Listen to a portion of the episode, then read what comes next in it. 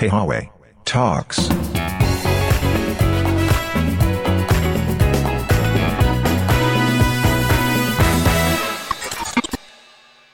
Selamat datang di episode yang lainnya dari P H W Talks. Dan ini dengan merupakan tema yang sama. Dengan tema yang sama. Ini merupakan volume kedua dari bahasan kita yang lalu, silsilah uh, Raja-Raja Kesultanan Siak.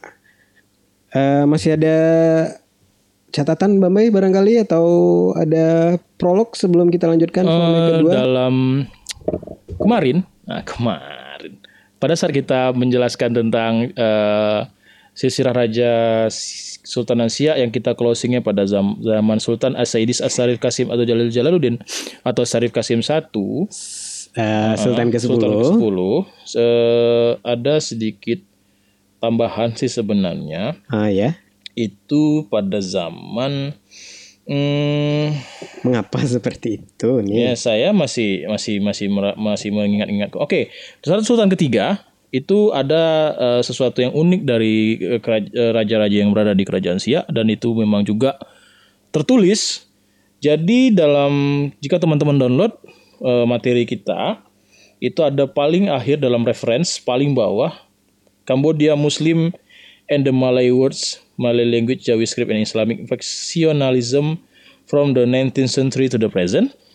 Itu dalam buku itu ada satu bab kecil yang menjelaskan bagaimana sepak terjang dari Sultan ketiga, Sultan Ismail Abdul Jalil Shah, bagaimana beliau eh, mengembara dan sempat menyerang sebuah pantai yang bernama Golden Beach di Kamboja. Itu diserbu oleh Sultan Ismail pada zaman itu.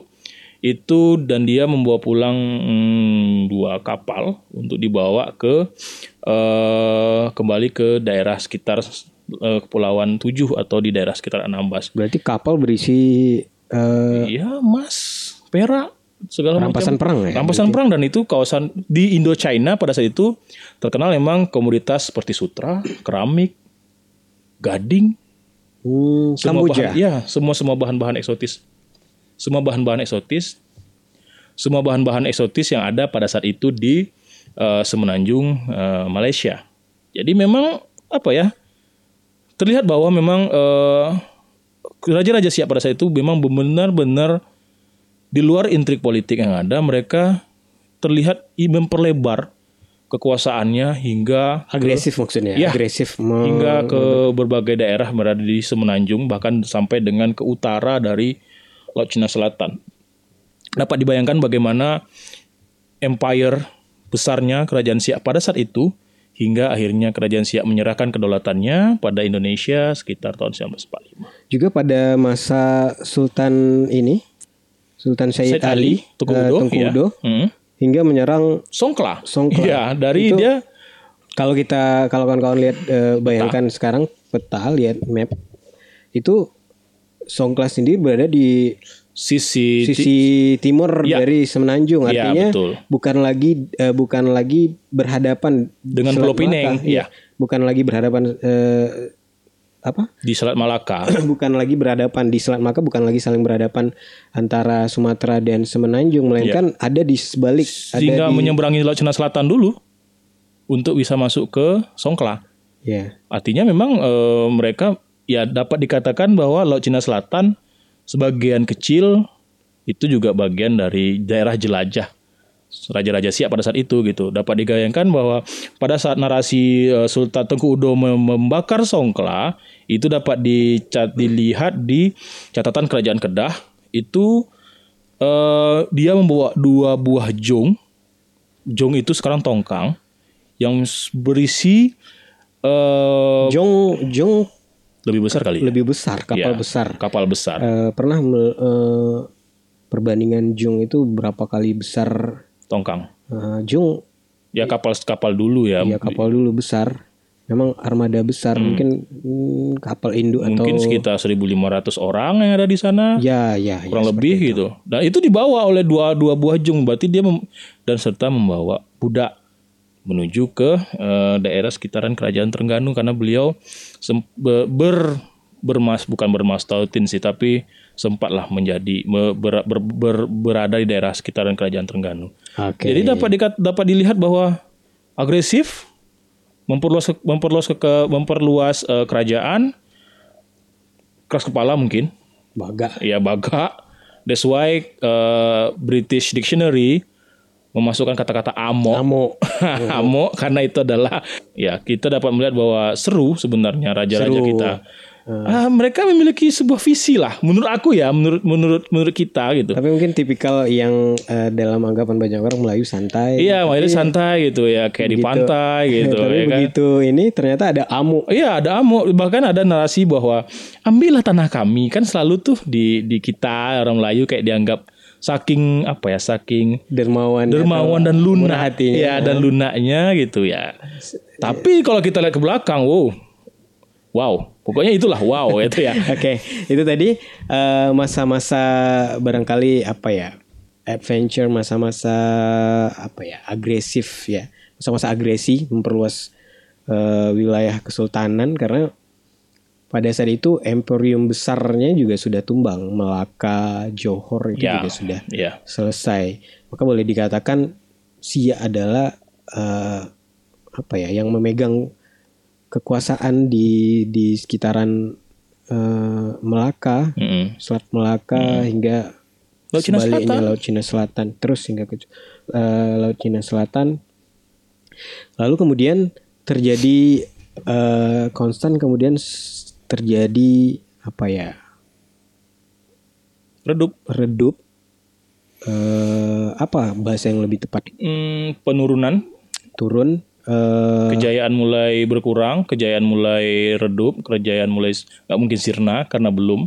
Iya, redup kayak lebih, lebih banyak mungkin juga karena campur tangan Eropa juga ya. Masa itu yang uh, memanfaatkan. Dan juga ada daerah-daerah yang sudah dibuka menjadi pusat ekonomi baru sehingga ah. peranan selat Sungai Siak pada saat itu mulai jauh berkurang. Tapi dalam banyak kasus uh, barangkali Eropa baik Belanda maupun British memanfaatkan Uh, pertikaian uh, kerabat-kerabat di raja masa yeah. itu, raja-raja yang memperebutkan uh, tahta ini kemudian uh, seperti ya dari sisi yang satu mungkin memberi seolah memberi dukungan yeah. dukungan mm-hmm. politik, memberikan dukungan militer dan lain sebagainya dengan tujuan sebenarnya mengadu. Yeah. Nah, begitu ketika ketika bergejolak pertikaian sebuah pertikaian bergejolak dimenangkan atau tidak, kemudian Eropa meminta balas jasa. Biasanya hmm. itu dalam bentuk wilayah, hmm.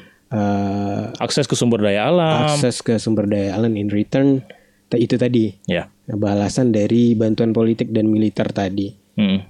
Sebenarnya sih masalah awalnya adalah ekonomi ya. Dan ketidaksenangan akan, eh kenapa pula anaknya memerintah, kan ujung-ujungnya adalah seperti itu gitu. Belanda hanya menempatkan posisi dengan tepat. Eropa lah sebenarnya, mereka memanfaatkan posisi yang tepat gitu. Mereka, kami butuhnya ini, kalian butuh apa ya? Barterannya itu gitu. Aku sudah membantu kamu, berarti ya tolong boleh dong aku minta sesuatu sama kamu, kan bahasa sederhana. Seperti itu. Di luar itu adalah kontrak. Kontrak adalah untuk hukum, tapi narasi awalnya kan itu gitu. Karena ya udah, kau punya akses, kamu punya akses seperti kayak Kerajaan Siak, kalian punya akses dengan Sungai Siak, Petapung, Petapahan, Pekan Baroe sendiri. Kapur sembilan, lima puluh yang kaya akan sumber daya alam pada saat itu gitu, belum lagi dari Siaknya sendiri dan faksi-faksi lainnya ya memang mereka butuh gitu.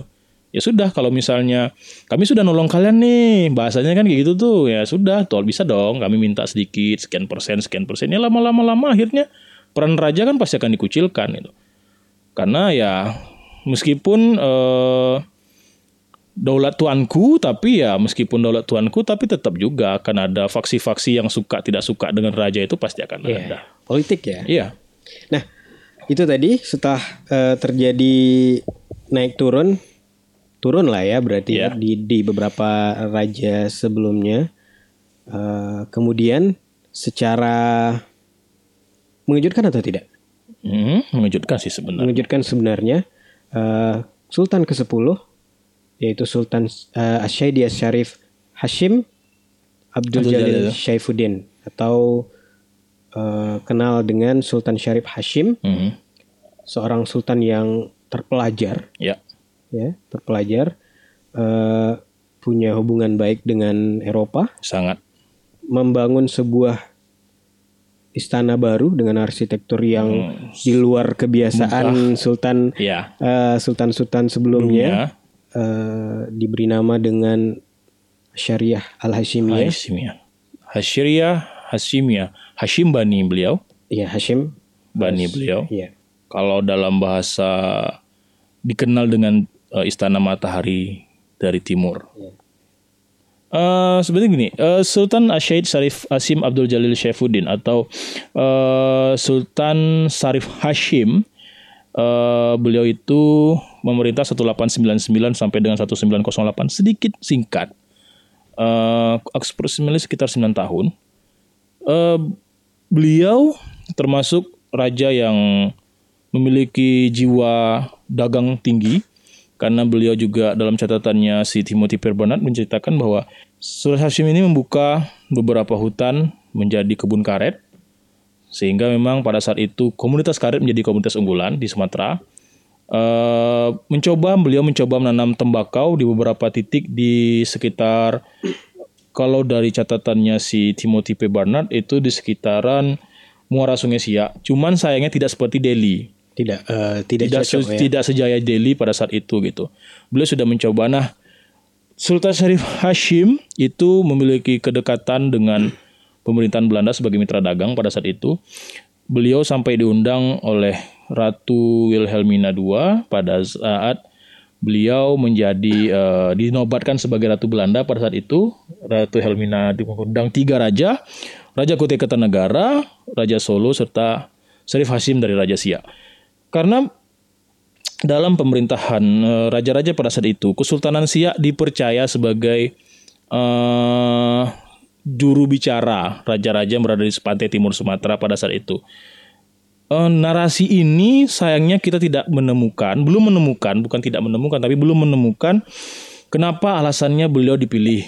Karena kalau kita lihat, raja-raja, kerajaan-kerajaan seperti Delhi, Serdang, Serdang Bedagai, eh, kemudian Langkat, Batu Bah, Batu Bahara, itu dulunya adalah daerah-daerah yang bukan bukan takluk sih, tapi faksi, faksi kali lebih tepat ya. Fasal. Ya, fasal, fasal dari kerajaan Siak pada saat itu gitu. Jadi mungkin ada sebuah dendam politik, tapi pada saat memasuki abad kedua puluh, Sultan Siak dipilih sebagai juru bicara. Hmm. Nah, ini kita belum ketemu nih, kenapa benang merahnya kenapa dipilih uh, Sultan Siak sebagai juru bicara dari raja-raja berada di pantai timur Sumatera pada saat itu. Kemudian juga uh, kembali lagi karena kekerabatan juga mungkin. Bisa jadi ataupun kalau dilihat mungkin uh, beliau ini memiliki pendidikan yang tinggi. Oh ya. Ya, jago bahasa Belanda. Tapi enggak, maksudnya itu benar. Uh, secara pengaruh Siak hmm. waktu itu juga masih besar kan? Iya, masih besar karena besar. Uh, dalam catatannya si jurutulis Belanda memang menceritakan bahwa bahkan Belanda itu memposisikan uh, kerajaan Lang- Langkat yang sekarang menjadi kerajaan merdeka itu disejajarkan menseja- disejajarkan dengan kerajaan Siak. Hmm. Jadi dalam artian begini, dulu Langkat adalah vasal dari kerajaan Siak. Tapi kemudian, kemudian menjadi, menjadi otonomi sebuah otonomi baru, baru yeah. dan menjadi berkembang karena ada industri tembakau. Yeah. Tapi Belanda tidak melihat itu sebagai tidak melihat Langkat sebagai ekonomi, otonomi baru. Tapi Belanda melihat Siak adalah kayak kakak, sehingga memang dalam posisinya Siak dan Langkat itu disejajarkan. Sehingga nanti kita melihat pada zaman pemerintahan Sultan Syarif Kasim kedua, anak dari Raja Langkat itu dinikahkan dengan Syarif Kasim dua dua. Ah, okay. Jadi itu itu itu diantaranya narasi-narasi Belanda pada saat itu. Cuman ya itu tadi kembali lagi pada uh, topik kita yang pada saat uh, tema sebelum yang kita yang volume awal volume satu volume satu kita memang kalau misalnya teman-teman pendengar ada memiliki saudara pendengar saudara pendengar ya saudara-saudara pendengar memiliki dokumen-dokumen yang menurut teman-teman oh ini ada nih benang merahnya, ayo semakin banyak kita tahu artinya kita tidak lagi memandang sejarah seperti katanya. Kemudian juga bukan soal benar atau salah. Ya, maksudnya ya, ini betul. Uh, karena kita juga menyadari bahwa kita memiliki akses yang terbatas ya. terhadap uh, catatan-catatan Catatan, seperti betul. Ini. Belum lagi kita sendiri uh, dalam kepenulisan literatur sejarah juga jauh tertinggal, jauh tertinggal. dibandingkan uh, dibandingkan Eropa yeah. yang bahkan sampai ke catatan-catatan remeh pun, ya boleh dikatakan catatan remeh, remeh, remeh. Uh, itu diarsipkan yeah. gitu. Nah, mm. sementara kita bahkan peristiwa-peristiwa yang sebenarnya bisa dikatakan besar dan memiliki pengaruh pada era selanjutnya itu jarang. Jarang tercatat. Dan ujung-ujungnya kan e, selalu berbasis berbasiskan dokumen kan katanya. Itu yeah. yang berbahaya sih sebenarnya. Oke, okay. Kembali ke hmm. tadi Sultan Syarif Hashim hmm. e, merupakan sosok yang terpelajar. Hmm. Terpelajar, e, terpelajar bahkan e, beliau juga selain mendirikan sebuah istana dengan arsitektur yang berbeda, hmm. uh, juga menulis sebuah kitab undang-undang ya, baru, Mabul Kawaid. Ya. Kitab undang-undang yang menceritakan uh, peranan batas wilayah uh, dari masing-masing kerajaan daerah yang berada di bawah uh, Kesultanan Siak pada saat itu, gitu. Dan ingat jabatan, bahkan jabatan, bahkan batin, bahkan di bawah batin. Uh, kepala ke, uh, kepala pengadilan uh, kadi kadi yang pada saat itu adalah kepala kepala pengadilan agama kerajaan pada saat itu, uh, dis, kepala distrik, batin, hulu balang, segala macam beliau tuliskan, peranan dan fungsinya, batas wilayah beliau tuliskan. Kenapa? Karena uh, beliau melihat, kalau dari uh, studi literatur yang kita lakukan, beliau melihat ke depannya nanti mencegah terjadinya seperti perang, perebutan tanah, perebutan batas wilayah. Beliau tidak ingin hal itu seperti hal seperti itu terjadi, sehingga memang dia oh. membuat kitab undang-undang Babul Kawaid ini, ya, Babul Kawaid ini gitu. Uh, dan juga itu untuk mempertegas fungsi pembayaran pajak pada saat itu, karena juga hmm, suka tidak suka pada saat pada saat Sultan Syarif Hashim memerintah itu sudah mulai ada sedikit gejolak ingin merdeka karena terpicu dari uh, gebrakan teman-teman sosialis yang berada di oh gerakan revolusi ya gerakan ya. revolusi yang berada di Sumatera Timur, di Deli Serdang, kuli-kuli yang berasal dari uh, Pulau Jawa yang pada saat itu dipekerjakan oleh Belanda dan serta serta Sultan ya, ya, itu ya. mendapatkan suntikan dari teman-teman yang beraliran sosialis pada saat itu, sehingga memang untuk mencegah mencegah hal ini makin melebar, Sultan membuat pagar nih, tujuannya itu setidaknya nanti seandainya terjadi kemungkinan terburuk tidak sampai terjadi perang-perang lah di, di, di terutama di daerah sekitaran ya, Riau ini ya, gitu. Ya, Tujuannya ya. adalah itu. Nah, kalau kita lihat lagi di sejarah, memang eh, di daerah seperti Deli Serdang segala macam tidak membuat pagar-pagar tanda kutip seperti ini, karena mereka betul-betul menikmati kejayaan eh, booming ekonomi, ekonomi pada saat membaik, itu. Ya, ya. ekonomi adanya uh, pembangunan rel kereta api, Delistrom, segala macam gitu. Terus juga ada, siapa sih nggak kenal tembakau Deli sampai ke Bremen, Jerman yeah. gitu. Sawitnya, karetnya, minyaknya juga gitu. Nah, Siak memilih untuk ya sudah kami membenahi, kami iya membenahi dari ya. dalam gitu. Nah, pelan-pelan terjadi kemunduran ya, recovery. Iya, betul. Kemudian... Tapi ya kita lihat Sultan juga tidak tidak kolot-kolot amat gitu. Beliau membuat istana yang bagus, Modern memiliki record. mobil, yeah. beliau memiliki mobil gitu. Terus beliau juga apa ya sampai melawat ke Jerman, sampai melawat ke Belanda, pulang membawa komet, alat musik satu-satunya di dunia. Sekarang ada dua di dunia dan kemungkinan besar tinggal satu-satunya ada di dunia gitu. Yang masih berfungsi. Masih berfungsi dari delapan belas sembilan puluhan lah kurang lebih. Ya, ya beliau memiliki visi gitu. Bahkan sampai sampai dia punya mobil, punya balai kerapatan adat, balai eh, punya majelis pengadilan juga gitu. Bahkan bisa, bahkan kalau dalam kalau teman-teman pendengar, sahabat pendengar mendengar eh, membuka dari Gahetna titik N L, Gahetna itu adalah eh, National Archiven dari Belanda. Itu di, ada foto dari Delistrom Maskapai, eh, perusahaan kereta api dari Delhi, memperlihatkan bagaimana Sultan Siak duduk bersama bangsawan-bangsawan Eropa di salah satu rumah di Belanda. Artinya fungsi, selama ini kita tahu bahwa antara orang Eropa dan orang Indonesia itu segregasi pemisahan. Hmm. Tapi ini bisa duduk sama-sama. Artinya kan fungsi Sultan terlihat. Dia memiliki peranan pada saat itu di Sumatera Timur. Nah, that's why kita melihat pada saat Sultan Syarif Hashim ini memang terjadi pening, apa ya kejayaan Siak mulai naik nih, gitu. Kejayaan kembali di era modern. Ya, di era modern setelah revolusi industri. Dan uh, yang menarik dari pribadi Sultan Syarif Hashim sendiri dikatakan sebagai seorang yang punya style. Pribadi Sultan Syarif Kasim di mata orang Eropa adalah sebagai seorang yang gentleman berkelas, ya, iya, gitu berkelas, ya, elegan, elegan dan hanya ya kita, ke, kami juga kembali lagi kita juga belum menemukan alasan kenapa sih Belanda hanya mengundang tiga uh, tiga raja Nusantara pada saat itu gitu, Kesultanan Solo, Kesultanan Kutai Kartanegara serta Kesultanan Siak. Kita belum menemukan kita tentu sampai hari ini tentu juga. pasti ada, pasti ada karena ya kita tahulah mereka ini adalah bisnismen. Yeah. Selain sultan mereka adalah bisnismen. Bahkan uh, dalam catatannya ke kerajaan itu Sultan Syarif Syarif Hashim memiliki banyak akses di aset di Singapura. Tapi uh, maksudnya tidak menutup kemungkinan juga bahwa hubungan seperti itu, dekat seperti itu bukan hanya permasalahan dagang. Terbukti uh, ada hubungan antara pribumi dan Eropa yang berdasarkan hubungan intelektual. Yeah. Seperti misalnya Uh, Raja Ali Haji kepada ya.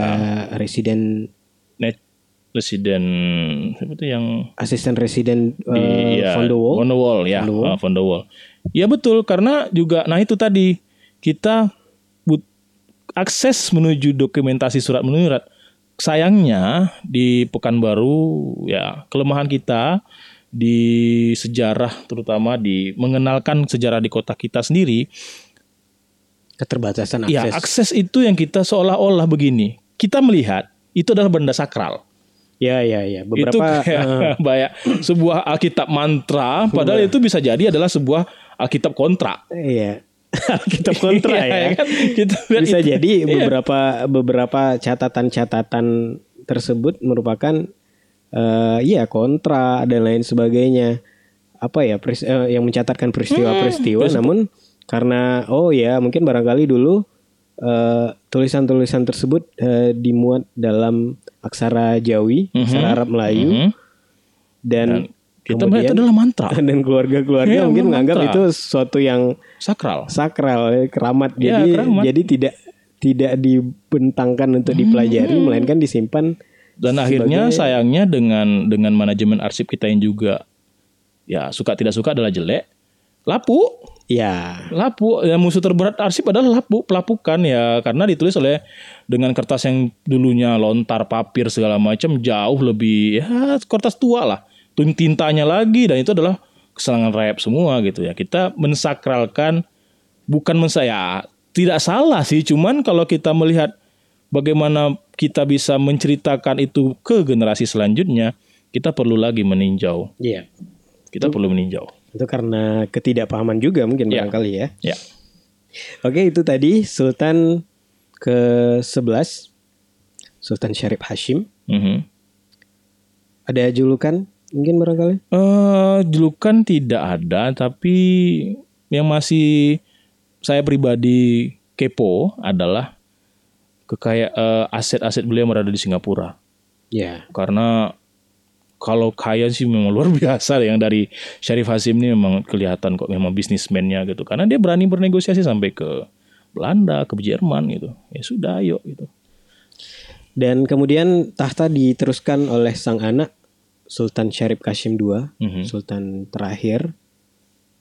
Namanya saat ini diabadikan menjadi nama bandara mm-hmm. di Pekanbaru, Sultan Syarif Kasim kedua. Dan juga menjadi nama bagi satu universitas hmm. di Pekanbaru juga, hmm. di Riau, Universitas Islam hmm. Negeri Negeri Syarif Kasim, Sultan Syarif Kasim kedua. Syarif Kasim kedua. Hmm. Uh, Sultan As-Sya'idiyah Syarif Kasim Abdul Jalil Syaifuddin atau Syarif Kasim kedua, raja terakhir dari Kerajaan Siak. Hmm. Beliau jauh berbeda dengan ayahnya. Kalau Syarif Hashim itu jiwa bisnisnya sangat besar. Kalau Syarif Kasim justru banyak pendekatannya ke agama. Beliau justru cenderung lebih memilih untuk e, bertarekat. Sufi. Sufi, ya. Tapi uniknya, dapat dikatakan unik. Pada saat beliau hmm. menjadi e, belajar di Batavia, dosennya. Kok gitu, kok gitu. Batavia. Batavia. Batavia biasa. Batavia. Biasa. Ini Batavia itu dosennya Snouck Hurgronje. Jadi beliau belajar yeah. langsung sama orang yang arsitek perang Aceh pada saat itu di di, yeah, yeah, di Batavia. Yeah. Jadi itu apa ya, kayak sebuah insight-insight kecil yang lucu nih. Yeah, Menurut yeah, kami yeah. lucu gitu. Untuk kita lucu. Kenapa yeah. lucu? Karena seorang sultan belajar sama otaknya perang Aceh gitu. Itu kan kayaknya sesuatu yang tidak mungkin tidak disengaja. Kita kan tidak tahu kenapa tiba-tiba dia bergabung dalam kelasnya Snouck. Ya, ya, ya, ya. Kenapa sih sampai sultan tiba-tiba mendapatkan dosen itu Snouck gitu? Itu kan kita butuh tuh insight-insight seperti oh ternyata begini ya, ternyata begitu ya gitu. Jadi ya kayak gitu-gitulah. Nah, pada saat uh, Sultan Syarif Kasim kedua memerintah, Pekanbaru semakin maju. Yeah. Uh, Belanda mendir- membangun jalur uh, jalur jalan darat dari Payakum, Pajakomboy atau Payakumbuh, Bangkinang serta Pekanbaru kurang lebih seratus seratus lima puluhan kilo. Itu titik awalnya, titik akhirnya adalah Sungai Siak, yang sekarang adalah pelabuhan uh, Pelindo di dekat Pasar Bawah. Ya. Yeah. Nah, itu patok tap, tapaknya dapat dilihat pada uh, Tugu Titik Nol yeah. yang selama ini kita tahu lah. Nah, kawan-kawan dapat mengikuti ini yeah, melalui ini, trip kita, trip kita yang Pekanbaru Heritage Walk, walking tour yang biasa kita laksanakan pada hari akhir pekan, akhir pekan. Oke, okay, pada akhir pekan kita bisa melihat jejak sejarah dari Kota Pekanbaru. Nah, serta pada saat pemerintahan Sultan Syarif Kasim kedua Pekanbaru memiliki bandara. Ya. Tahun sembilan belas tiga puluh, dua puluh, dua puluh sembilan September seribu sembilan ratus tiga puluh, P K F D, pesawat dari uh, K N I L M, Koninklijke Nederland Indische Luchtvaart maskapai, jadi perusahaan penerbangan Hindia Belanda, itu terbang dari Batavia menuju ke Medan via Pekanbaru. Pekanbaru dipilih uh, Belanda pada saat itu sebagai uh, tempat titik tengah, sebagai tempat reloading logistik, karena perjalanan itu dituliskan dalam salah satu koran Batavia Newsblad itu sebelas jam terbang. Jadi dari Batavia, Palembang, Palembang, Pekanbaru, Pekanbaru, Medan. Nah, posisi pengisian kembali bahan bakar adalah di Pekanbaru. Selain itu juga Pekanbaru berkembang pada saat in, itu industri karet.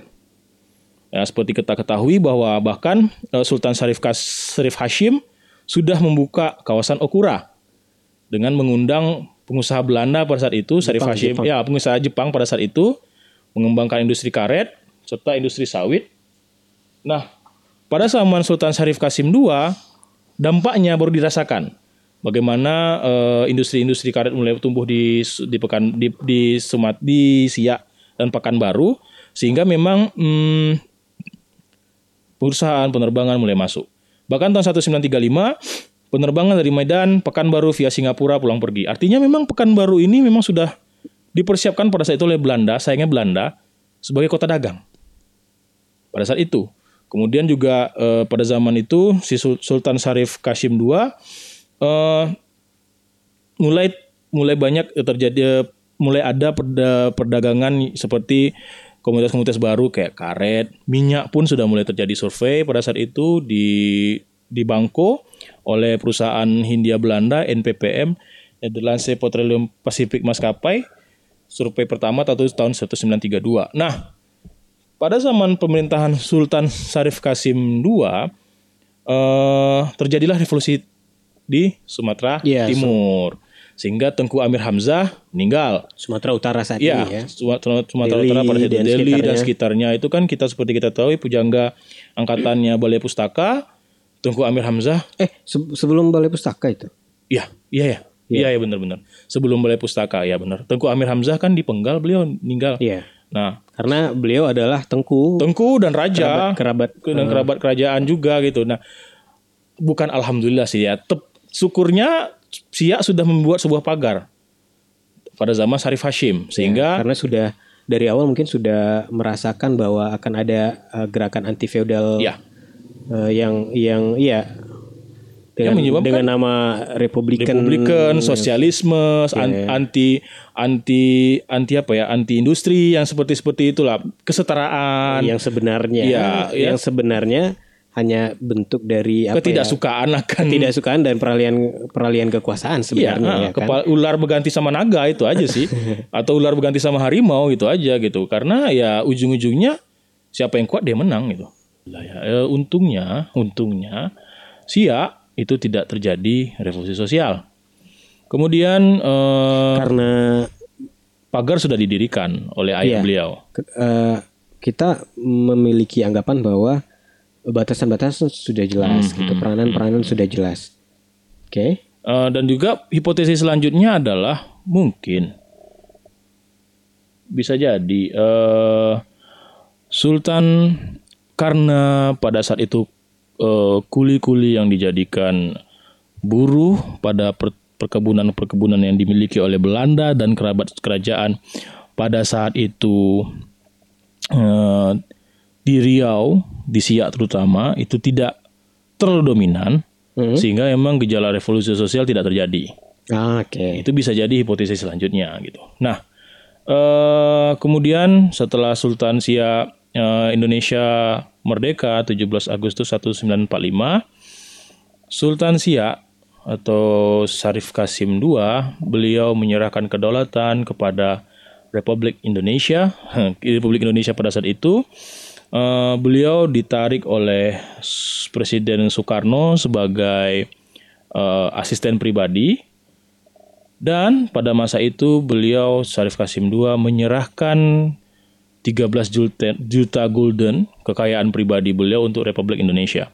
Jadi memang pada saat itu uh, sultan-sultan yang berada di Nusantara memang memberikan bantuannya kepada Republik Indonesia pada saat itu. Uh... Revolusi industri gitu ya, jadi terjadi revolusi sosial. Sosial, uh, peralihan karena beberapa apa ya, faham atau beberapa ide ideologi, beberapa ideologi politik mungkin juga sudah dikenalkan barangkali yeah, ya. Yeah. Nah, Sultan Syarif Kasim kedua, Syarif Kasim kedua merupakan sultan terakhir dan uh, ketika kemerdekaan Indonesia memutuskan menyumbangkan harta pribadinya sejumlah tiga belas juta gulden. Ya. tiga belas juta gulden. Besar. Besar. Uh, tapi beberapa beberapa Sekarang, waktu belakangan beberapa ini orang. beberapa orang mencoba untuk mengkonversikan ke kira-kira uh, kemungkinan berapa rupiah tiga belas juta gulden di masa itu. Uh, Cukup sulit ya, menurutnya, anggaplah misalnya kita mendapatkan nilai konversi pada masa itu. Tapi perlu juga kita pertimbangkan uh, nilai tukar rupiah kita juga sendiri uh, beberapa kali meng- mengalami inflasi yang yeah. yang cukup besar. Bahkan terjadi pemotongan nilai setengah. Yeah. Nah, uh, tidak usah jauh-jauh. Pada sembilan puluhan saja misalnya seratus rupiah itu banyak banyak gitu, bisa begitu reformasi ya, bisa ya dan mengalami, penurun, mengalami penurunan mata uang, nilai mata uang terus gitu. Jadi suatu hal yang ya mungkin kurang kurang, kurang ini tempat. ya ya untuk mencoba-coba, ya sekedar mencoba-coba sih tidak masalah. Untuk membangun sedikit prod mungkin bisa, tapi, tapi tidak, kita butuh ya, tapi tidak analisa mungkin, ilmiah lah. Ya, uh, untuk me- mengira-ngira berapa sih tiga belas juta. Berapa sih tiga belas juta golden tentu, tapi intinya ini adalah satu jumlah yang sangat besar karena sebagai sebuah sumbangan untuk membangun sebuah negara, yeah. negara kesatuan Republik Indonesia. Republik Indonesia yang sangat besar. Presdai. Ya. Yeah. Presdai. N K R I. N K R I. Presdai. Presdai.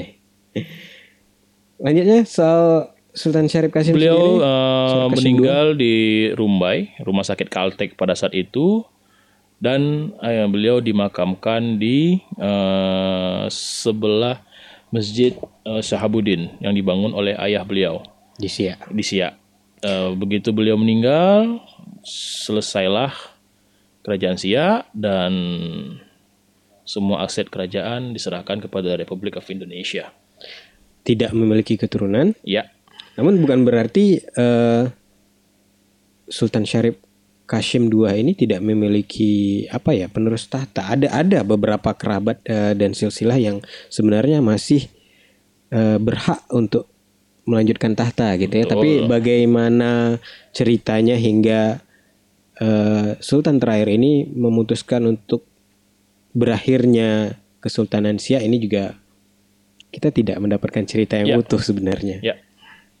Karena okay. ya semua eh, kita dari Pekanbaru Heritage Walk mengurangi namanya itu sistem prasejarah, sistem katanya. Itu yang sedapat mungkin. Jadi beberapa hal yang mungkin kesimpulannya tidak dapat kita urai ya, tidak dapat ya, kita akhirnya urai. Akhirnya kita ya, membuat kita... sebuah quotation. Ya, ini harus kita quotation. reset. Ini harus kita reset gitu. Oke. Okay. Itu tadi. Uh, itu mungkin akhir dari uh, bahasan kita mengenai silsilah Raja-Raja Kesultanan Siak. Ya, sangat menarik. Ada naik turun. Naik turun kejayaan, masa kejayaan dan lain sebagainya. Ada perebutan kekuasaan antar adik beradik, paman dan penakan dan lain sebagainya. Sangat menarik. E, begitupun tentang bagaimana e, pendahulu-pendahulunya melebar ke, melebarkan kekuasaan hingga diberi julukan Lanun oleh bangsa Eropa pada masa itu. Nah, e, sebagai katakanlah ini semacam disclaimer mungkin ya Mbak Mbak ya. E, Kita di Pekanbaru Heritage Walk, baik uh, saya Dani maupun Bambai sendiri, Bayu Amdewinata yang membentangkan materi in, materi ini, baik di epi, di dua episode ini, di dua volume ini maupun sebelumnya pada hmm. kita pernah uh, Before Sunset. Before Sunset kita pernah mengadakan diskusi serupa, yeah. uh, diskusi tentang topik yang sama, yeah. tentang silsilah Kesultanan Siak.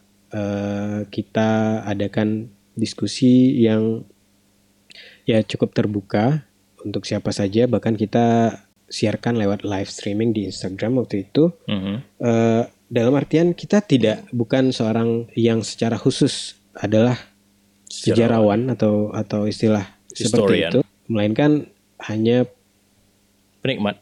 Ya, penikmat atau hanya orang-orang yang kepo, individu-individu yang uh, mungkin secara individual punya ketertarikan yang cukup besar dari itu, mencoba mengakses beberapa catatan-catatan sejarah, ya antusias barangkali seperti uh, itu ya Bang Bay, uh, ya lebih lebih ingin mengenalkan diri sebagai antusias bukan sebagai pakar, uh, ya pakar ataupun sejarawan dan nama-nama serupa.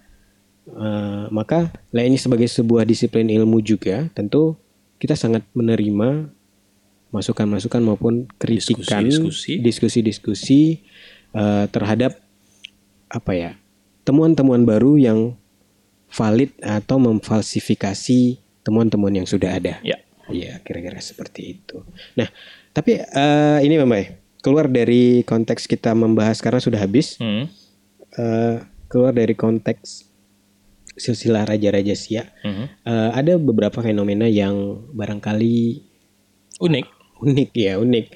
Akhir-akhir ini uh, ketika banyak beberapa orang yang tiba-tiba orang yang mendadak sejarawan gitu. Mendadak pakar. Mendadak pakar ya.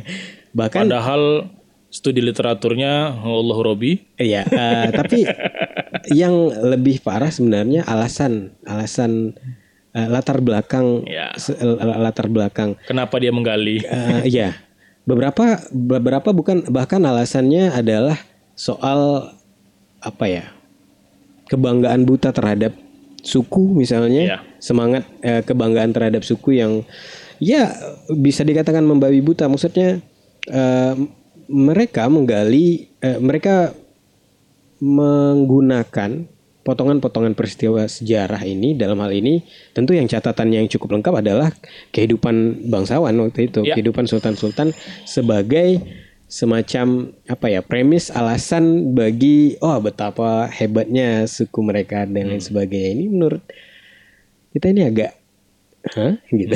Kenapa kenapa kenapa sih tidak nyambung, tidak iya, nyambung dan, dan tidak nyambung. Adalah, kenapa sih? Iya, uh, seperti apa ya? Seperti seorang yang kebetulan tinggal di apa di satu kompleks yang mewah. Dia tidak mewah, dia dia biasa saja, hmm. tapi kebetulan tinggal di tempat mewah dan tetangga-tetangganya punya ya status sosial yang tinggi. Punya status sosial yang tinggi, punya harta yang banyak. Kemudian dia membanggakan aku tinggal di kompleks mewah. Eh, itu kayak lah enggak nyambung gitu. Ya, terus terus kenapa? Iya, terus kenapa? Hmm. Men, bahkan mungkin tetangganya tidak kenal iya, tidak kenal iya. dengan dengan dia kan. Kira-kira gitu, terserah kira-kira macam itu analoginya tepat atau tidak. Seperti halnya mereka membanggakan kesukuan mereka dengan uh, potongan-potongan peristiwa yang terjadi pada kaum bangsawan pada masa itu. Padahal kehidupan royal dan kehidupan Raja, rakyat Raja. biasa beda, beda tentu berbeda. Dan gitu. Ada lagi juga sebuah fenomena yang unik bahwa mereka ini tidak menyukai narasi catatan dari penjajah. Oh iya. Mereka berkata selalu ini punya penjajah nih. Padahal kalau kita ingin sesuatu yang berimbang, namanya itu cross and uh, check and recheck kita perlu. Iya. Padahal uh, beberapa ditulis dengan objektif. Ya. Maksudnya mereka menulis. Uh, Ya di luar dari mungkin mungkin ada subjektivitas mungkin ada. Betul. Tapi barangkali mereka menulis untuk uh, keperluan riset, keperluan ke, ya, kepentingan mereka memperluas uh, kawasan dagang mereka. Betul, tentu dan mereka me- me- mencatat peristiwa-peristiwa dan angka-angka dengan seakurat mungkin, hmm. karena ini yang jadi uh, selain jadi laporan juga bahan bagi riset mereka. Riset dan juga untuk uh, penerus selanjutnya, kayak misalnya yeah. Residen A menjadi diganti oleh Residen B. Yeah. Residen B tentu butuh report dari Residen A, profil dari si Sultan. Suksesornya, yeah. uh, uh, apa? Catatan-catatan dari suksesornya yeah, untuk mengenai suksesornya. Siapa sih Sultan yang memerintah ini, bagaimana orangnya, seperti apa. Yeah, yeah. Mereka butuh hal-hal seperti itu gitu. Karena zaman dulu kan tidak ada video, ya kan? Yang ada dulu cuma catatan. Yeah. Narasi bagaimana si A, Sultan A, hobinya apa, segala macam, bagaimana kontraknya, itu pasti dituliskan dengan runut. Berbeda dengan teman, ya kalau kita berbicara seperti tadi, mensakralkan sebuah manuskrip. Bagaimana akhirnya manuskrip itu di luar negeri itu dibuka, artinya kita bisa mengakses, sedangkan di kita penuh penuh lah, penuh misteri, sedikit, ya penuh, penuh, penuh dengan drama-drama yang menganggap kita mungkin, menganggap itu adalah sebuah mantra, sebuah ini yang bisa membuat bumi bergetar, langit guncang, yang kayak gitu-gitulah. Padahal, Padahal bisa jadi hanya buku-buku pengetahuan. Buku masa. Buku masa. Buku, masa, gitu buku kan. Pengetahuan umum, iya. Catatan mengenai apa ya, batas tanah. Batas tanah bisa jadi atau yeah. uh, berapa ratus ton sih karet pada zaman itu yang P T A berhasil menjual. Kita kan tidak tahu. Cuman karena dalam bentuk tulisan Jawi, yeah. aksara Jawi, ya akhirnya kita anggap, oh sebagai... ini adalah sebuah hmm, ya you know, you know lah zaman sekarang kan sesuatu itu gitu dianggap sebagai sesuatu jimat atau ya, lain sebagainya. Padahal kita ya itu tadi, bagaimana kita bisa mengenalkan sejarah sedangkan kita sendiri pun membatasi aksesibilitas, akses-akses ini punya sejarah Belanda nih pasti jelek ya, bukan seperti itu kali malih. Itu yang kadang kita melihatnya harus dengan kacamata yang berbeda minus. Gitu, minus bisa, positif bisa gitu ya. Dan bahkan makanya itu narasi kita dari Pekanbaru Heritage, kita berusaha bukan netral sih, tapi melihat dokumen itu dari banyak sisi sehingga kita bisa menarik kesimpulan A, kesimpulan B dan menemukan benang merah kenapa sih, kenapa sih, kenapa sih. Dan sebagai apa ya? Uh, barangkali sebagai pancingan juga untuk iya. mendapatkan sumber-sumber kita lain butuh, yang lebih terperinci. Karena kita bagaimana pada tahun akhir tahun lalu ya dan ya kita belajar sampai ke Pineng, bagaimana mereka akses akan itu malah dibuka, betul-betul dibuka. Silakan akses sajalah gitu, bagi bahkan bagi orang-orang kita yang kayak Pekanbaru ini yang eh, yang jauh lah dibandingkan Pineng itu, mereka memberikan izin itu, silakan akses saja gitu. Mari belajar sama-sama. Nah, berbeda dengan tanah kita sendiri ya, kita nggak tahu ya apakah yang mana yang maju pendidikannya seberang atau kita, kita nggak tahu ya, itu terlalu objektif. Tapi dari situ kita bisa melihat bagaimana mereka menghargai namanya archive, arsip ya. Yeah. Situ sih yang kenapa P H W dengan semangat kita berusaha bergerak dengan narasi-narasi mengkomendasikan dan melihat dari sisi-sisi yang berbeda. Masuk. Ya, yeah, gitu ya kira-kira saudara pendengar dimanapun Anda berada. Cukup? Cukup. Terakhir tadi merupakan sebuah apa ya, konklusi juga, curhat dadakan juga mungkin barangkali. Mm-hmm. Barangkali itu saja akhir dari sudah akhir dua episode ini, akhir apa ya, dua episode yang merupakan satu topik bahasan kita tentang silsilah Raja-Raja Kesultanan Siak yang kita bagi menjadi dua volume. Dan barangkali kita akan bahas topik sejarah lagi di masa-masa mendatang. Ya, banyak. Uh, dengan topik yang berbeda namun dengan bahasan yang tetap ringan tentunya. Mm-hmm. Oke, okay, itu saja barangkali saudara pendengar yang budiman, akhirnya kami undur diri dari hadapan ruang dengar Anda.